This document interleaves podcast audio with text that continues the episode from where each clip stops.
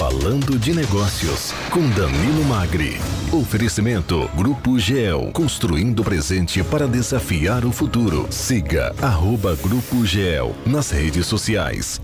Falando de negócios hoje, Danilo Magri, bom dia, tudo bem com você? Seja bem-vindo mais uma vez. Bom dia, Clemente, última do ano, hein? Quem diria? Vamos que vamos. Passou rápido, né? Passou muito rápido. E hoje o nosso entrevistado é o Mário Muniz, que é o presidente do Grupo Farmaconde. Mário Muniz, mais uma vez conosco aqui. Bom dia, seja bem-vindo, tudo bem? Bom dia, Clemente, bom dia a todos os ouvintes. Um prazer estar aqui com vocês. Eu estou aqui, Danilo, a primeira pergunta aqui ao Mário é sobre a entrada dele e caminho dentro do Grupo Farmaconde. Eu vou aumentar isso aqui. A vida, o início da vida dele, viu com o currículo dele aqui? Contar a história de vida dele realmente emociona. Parabéns, Mário. Eu quero que você conte ao nosso ouvinte como é que foi o seu início, a família, a sua vida de infância, enfim, né? Que realmente emociona. Vamos lá, contar um pouquinho da história. Eu nasci no interior de São Paulo, nasci em Registro. Cedo mudei aqui para o Vale, mudei para Tremembé. E vindo para Tremembé comecei a trabalhar. Falta de oportunidade, falta de qualificação. Eu acabei trabalhando e, com muito orgulho, trabalhei de servente de pedreiro alguns anos, até que eu, estudando, consegui passar em alguns concursos e fui trabalhar em banco. O primeiro banco que eu trabalhei foi o Banco do Brasil, depois passei por outros bancos. E ao longo dessa trajetória de banco, eu conheci o Manuel, que é o proprietário e dono aí da Farmaconde. E aí, depois de algumas conversas e vários contatos com ele, recebi o convite. E aí em 2014 eu vim trabalhar no Grupo Farmaconde e em 2017 assumi a presidência do grupo. Mas a trajetória foi bacana e a gente vai vendo que o estudo é fundamental para que a gente possa crescer. Eu sou filho de professores, minha mãe é professora, tenho uma família de professores e eu diria que a educação, acho que eu acredito muito nisso e a base de tudo é a gente poder estudar e poder crescer aí na vida. Acho que o estudo faz parte e é fundamental para que isso aconteça. Aliás, você é formado em Direito também e Contabilidade, é isso, né? Exato, eu formado em Direito e depois, trabalhando já no Grupo Farmaconde, no Grupo Conde, eu fiz Faculdade de Contabilidade. Danilo. Muito interessante, né? Hoje o Grupo Conde, ele é uma marca, né? Um conglomerado de negócios muito importante para a região. É impossível passar desapercebido pelo Grupo Conde aqui. E eu vou te perguntar então, Mário, você me corrija se eu estiver errado, mas hoje o Grupo Conde ele vem diversificando bastante seus investimentos, né? Crescendo aí o número de lojas.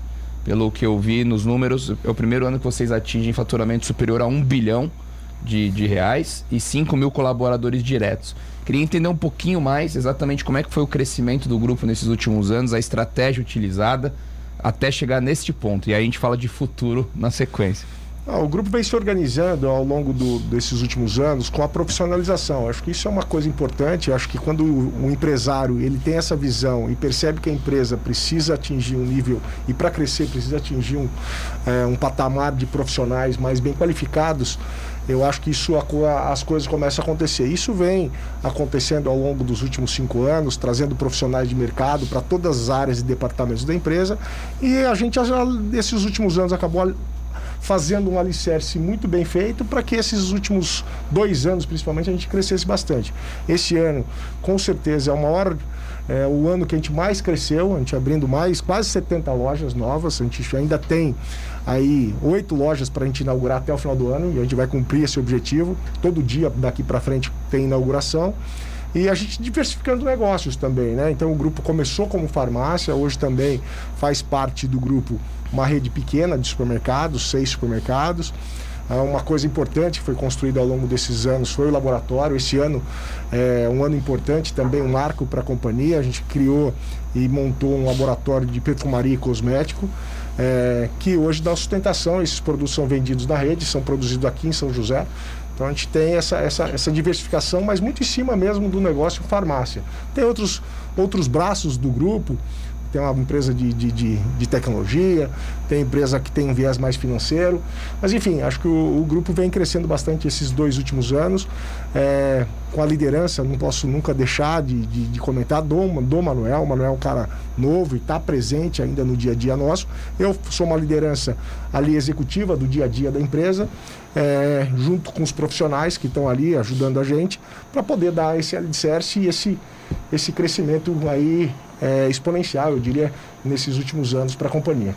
Aliás, lembrar que o Manuel Conde começou isso lá em Ubatuba, né? O Mário, ele, a esposa, né? Começou... A história dele é muito bonita. Muito bonita a história também, né? Interessante, né? Ele começou com a esposa, o grupo. Falta de oportunidade, a esposa grávida, farmacêutica.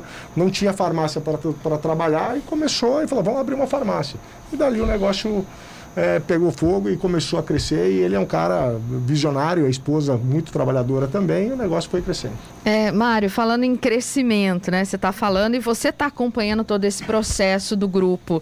Como que é organizar esse crescimento de uma empresa, né? Como você disse, começou pequena, era uma farmácia, hoje nós temos um grupo. Para o empresário, quando começa, né, ver, nossa, eu posso expandir mais, eu posso crescer mais, como faz para não perder a mão? Na verdade, é uma coisa, eu trabalhei em banco quase 20 anos e eu vi muita empresa, quando ela vai mudando de patamar de faturamento e crescendo, eu vi muitas empresas se perderem nesse caminho e quebrarem. Essa é a verdade. Participei e acompanhei o processo de muitas empresas boas, bem administradas, por grandes empresários, mas quando foram crescendo, elas tiveram dificuldade. Eu acho que um dos motivos é você não formar uma boa equipe. E acho que o Manuel, na sua capacidade de liderança, teve a expertise de trazer bons profissionais para o grupo. Logicamente, eu sou um deles, mas o time é muito completo. Hoje a gente está falando em 5 mil colaboradores, mas um quadro grande de liderança. Temos 4 vice-presidentes, cada um com uma área importante dentro do grupo. Temos diretorias importantes, pessoas que vieram para o mercado, para assessorar esse crescimento. Eu acho que esse é o pilar mais importante hoje, é você ter bons profissionais e uma equipe coesa que possa dar sustentação para esse crescimento. Ô Mário, dentro desse contexto, né, para o novo empreendedor, a história de vocês começa pequena. Eu acredito que lá no início não havia a ideia, a pretensão de chegar ao tamanho que vocês chegaram. Você acha que esse é o caminho para o novo empreendedor? Tipo, não, porque eu vou ter uma rede. Não, você tem que primeiro pensar numa pequena para depois as coisas irem acontecendo. É mais ou menos isso? Eu acho que sim. Eu acho que a gente não consegue ainda, num país tão instável como o nosso, fazer um planejamento a tão longo prazo. Seria muito simples a gente falar, vou começar um negócio agora e daqui 5 anos eu vou ter 100, 200. Eu acho que tem um dia a dia árduo. Eu acho que as pessoas que estão começando o seu negócio têm que saber que o começo e início de vida de uma empresa, ele é muito trabalhoso. E acho que esse início, as pessoas não podem ficar imaginando que vão ter ou vão ser gigantes nesse ramo. Acho que tem um grande percurso a ser percorrido. A empresa já tem 30 anos de história. A gente está falando num crescimento maior nos últimos 4, 5 anos. Então, a gente vê o quanto tempo demorou para a empresa se organizar, para a empresa se estruturar, para poder atingir esses níveis de crescimento. Interessante a história toda aí, o Danilo, e a gente acompanhou, o Edson, aqui, nosso diretor da rádio aqui, alguns almoços com o Mário Conde, também com o Manuel Conde, com o próprio Mário. Pô, eu fico lisonjeado chamar de Mário Conde. Mário Conde, né? Leitear um pedacinho lá. Vamos lá, me ajuda. Precisar de mim, eu dou uma força aqui, tá bom? O Manuel Conde, a facilidade que ele tem com toda a sua diretoria, né? Almoça junto, bate papo, os amigos visitam, e ele é sempre pensando em criar algo mais. Haja vista o que está acontecendo agora com o esporte, com o vôlei. Provavelmente deverá ter história ano que vem sobre futebol também, né, Mário? Então a gente sabe que o Manuel, ele está realmente envolvido com tudo lá dentro, né? Você é o presidente do Grupo Conde, mas a sua ligação com o Manuel Conde é muito, muito estreita, né? Na verdade, o Manuel é um cara de muito fácil acesso, né? Então a gente tem... ele tem ficado um pouco em São Paulo, tem se dividido a vida dele em São Paulo e São José, até fazendo negócios em São Paulo, mas o nosso relacionamento é um relacionamento diário e de fácil acesso. Então, e esse bate-papo, essa discussão, e aí, para quem frequenta e já viu a gente almoçando, vê como algumas características, independente de tamanho, a empresa não perdeu. Que essa facilidade em conversar, essa rapidez em decidir. O acesso, né? O acesso, isso facilita muito. Então, nossos almoços são praticamente encontros de negócio, que a gente discute de tudo. Dali saem grandes iniciativas, grandes ideias, talvez as do esporte, muita coisa que aconteceu esse ano da Arena, foi muito decidido em almoços. Eu acho que ali está toda a diretoria, onde a gente pode ver a opinião de cada um deles, discutir o assunto, e isso é muito aberto. Cada um está livre ali para falar o que pensa, se concorda, não concorda, isso também dá um dinamismo e uma lucidez nas decisões que são tomadas. Agora, o que é interessante, a gente anda por aí, para as cidades da região, não tem uma cidade que se não passa, eu não vejo uma farmácia da marca Farmaconde. Ontem, por exemplo, estava caminhando, eu não sabia, ali no bairro São João agora, criar ali um espaço comercial, e estava lá a Farmaconde, a vitrine ali fora, ali realmente uma farmácia maravilhosa, bonita, e chama atenção, né, que de repente não é aquele... Não é aquele clima de farmácia, de Farmaconde, é algo mais, né? Mas não, é a Farmaconde que está ali colocando, investindo, para que receba muito bem o seu cliente, né? Assim, Clemente, a gente preza muito pela qualidade de atendimento, pela qualidade, como a loja é feita, como ela é construída. Isso eu acho que as farmácias hoje, a gente brinca que muitas das pessoas que vão na farmácia não vão por um motivo alegre, geralmente, ou Sim. muitas delas não vão. Então a gente tem que ser um clima amistoso, com bom atendimento, para que as pessoas se sintam confortáveis e tenham ali um pouco de conforto mesmo numa hora de dificuldade, muitas vezes. Então a gente preza muito por isso. Danilo? Eu vou pegar o gancho, né? Antes da gente falar um pouco da diversificação do grupo, acho que você trouxe algo muito importante, que foi um ano de grande expansão. A gente, apesar do ano de pandemia e retomada ao mesmo tempo, você mencionou a abertura de 70 lojas e mais 8 até o final do ano. Queria entender se essa expansão foi devido a um planejamento estratégico que já havia, né, sido construído na empresa, ou se foi uma necessidade, uma tendência de mercado que vocês detectaram, uma mudança de hábito de consumo até da população, que vocês pegaram carona, né, e aceleraram esse crescimento. Como se pautou a expansão desse ano e aproveitando, né, para abastecer essa rede de lojas, de farmácia, vocês construíram um novo centro de distribuição logístico ali no Condomínio Eldorado. A gente é quase vizinho até, um centro de logístico muito, muito bonito, muito grande.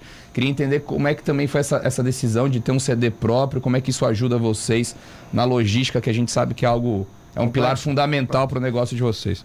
Na verdade, as coisas não acontecem por acaso. Existe um planejamento estratégico, a gente já está fechando todo o orçamento, o planejamento estratégico para o ano seguinte.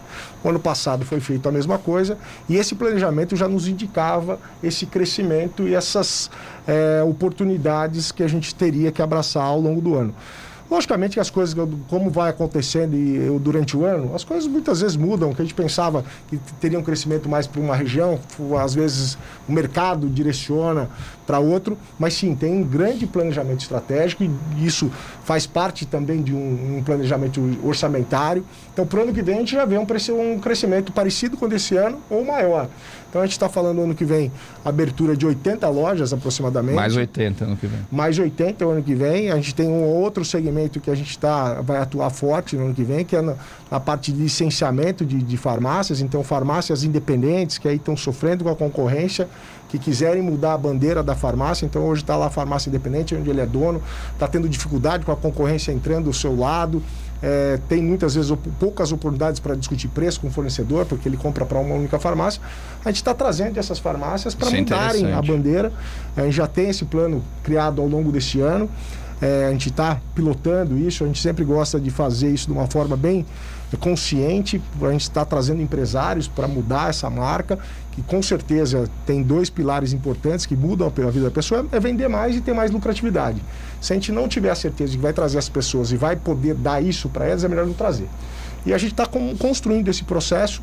A gente tem 5 aproximadamente hoje que já estão nesse modelo e a gente acredita que é um grande potencial de crescimento para o ano que vem, para a gente expandir ainda mais a nossa marca.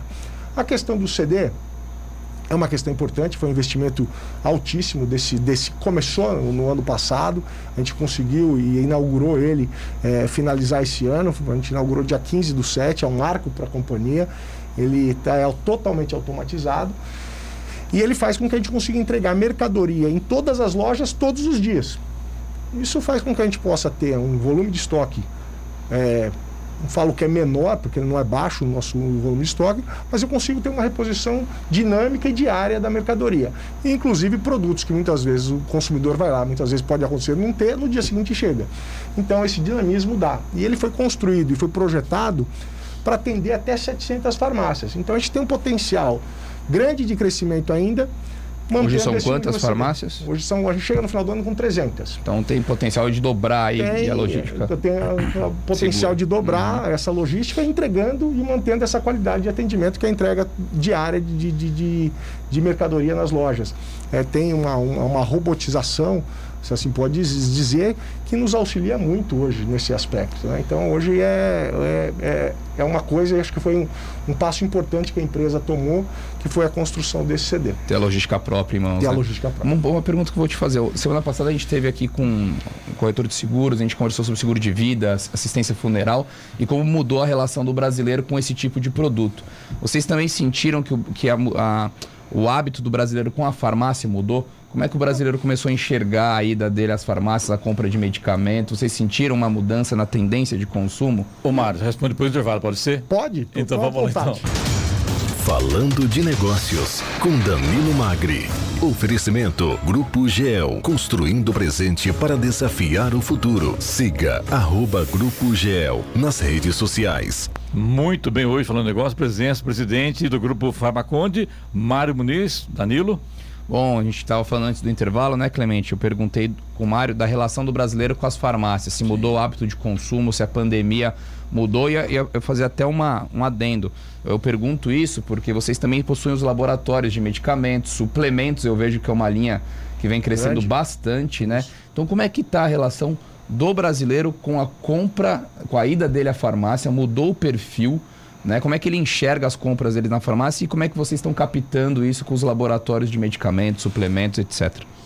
Com certeza, ao longo desses últimos anos, a mudança de perfil de uma farmácia e com isso também o hábito de consumo, a gente via as farmácias antigamente, ela tinha quase que todos os produtos estavam atrás de um balcão, onde o farmacêutico atendia, quase todos os produtos estavam atrás de um balcão. Hoje a gente vê uma área ampla, hoje, onde tem vários produtos que ali é quase um autosserviço.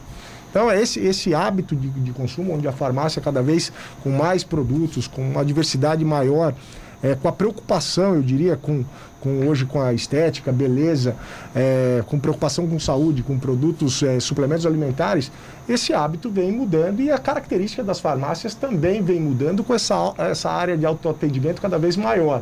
Então, essa mudança a gente vem acompanhando, nossas farmácias também, a gente vê aí ao longo desses últimos anos crescendo de tamanho mesmo. Antigamente as farmácias eram bem menores, hoje são pontos maiores, mas bem estruturados, para que a gente possa atender essa nova tendência, que é uma área de autoatendimento cada vez maior. Então a gente vem acompanhando essa tendência. A área de cosmético, beleza, bem-estar, né? Vem crescendo demais. Isso vem acompanhando o nosso planejamento também, que a gente começou por duas indústrias, né? A gente tem duas indústrias aqui em São José, uma que faz suplementos alimentares, vitaminas, hoje é muito representativa no grupo, a gente vende esses produtos em alta escala dentro das nossas farmácias, até pela qualidade que tem, os produtos, a matéria-prima quase que toda importada. E a gente construiu esse ano, foi também um ano de uma realização de um sonho, que é a construção de um laboratório de perfumaria e cosméticos, como eu já havia dito, e que hoje também é uma grande tendência aí para o mercado. A gente sabe em São José mesmo, né? Em São José, um planejamento de longo tempo, porque as licenças demoram muito para sair. A gente saiu com um produto que é um orgulho para a gente falar que tem, porque poucas empresas no país produzem. A gente tem um repelente nosso, fabricado por nós. A gente tem um protetor, uma linha de protetor solar fabricado aqui em São José dos Campos. Então, a gente tem aumentado essa linha de produtos nesses dois segmentos. E o ano que vem, se Deus quiser, a gente está em processo final de aprovações e certificações, que seria, assim, aí um sonho muito maior, porque a dificuldade no Brasil tem mais de 10 anos que não se abre no Brasil.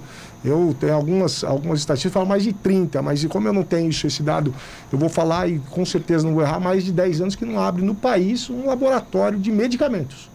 E em São José a gente está abrindo um laboratório de medicamentos. Não abre um novo laboratório, abre-se plantas dos mesmos laboratórios já existentes.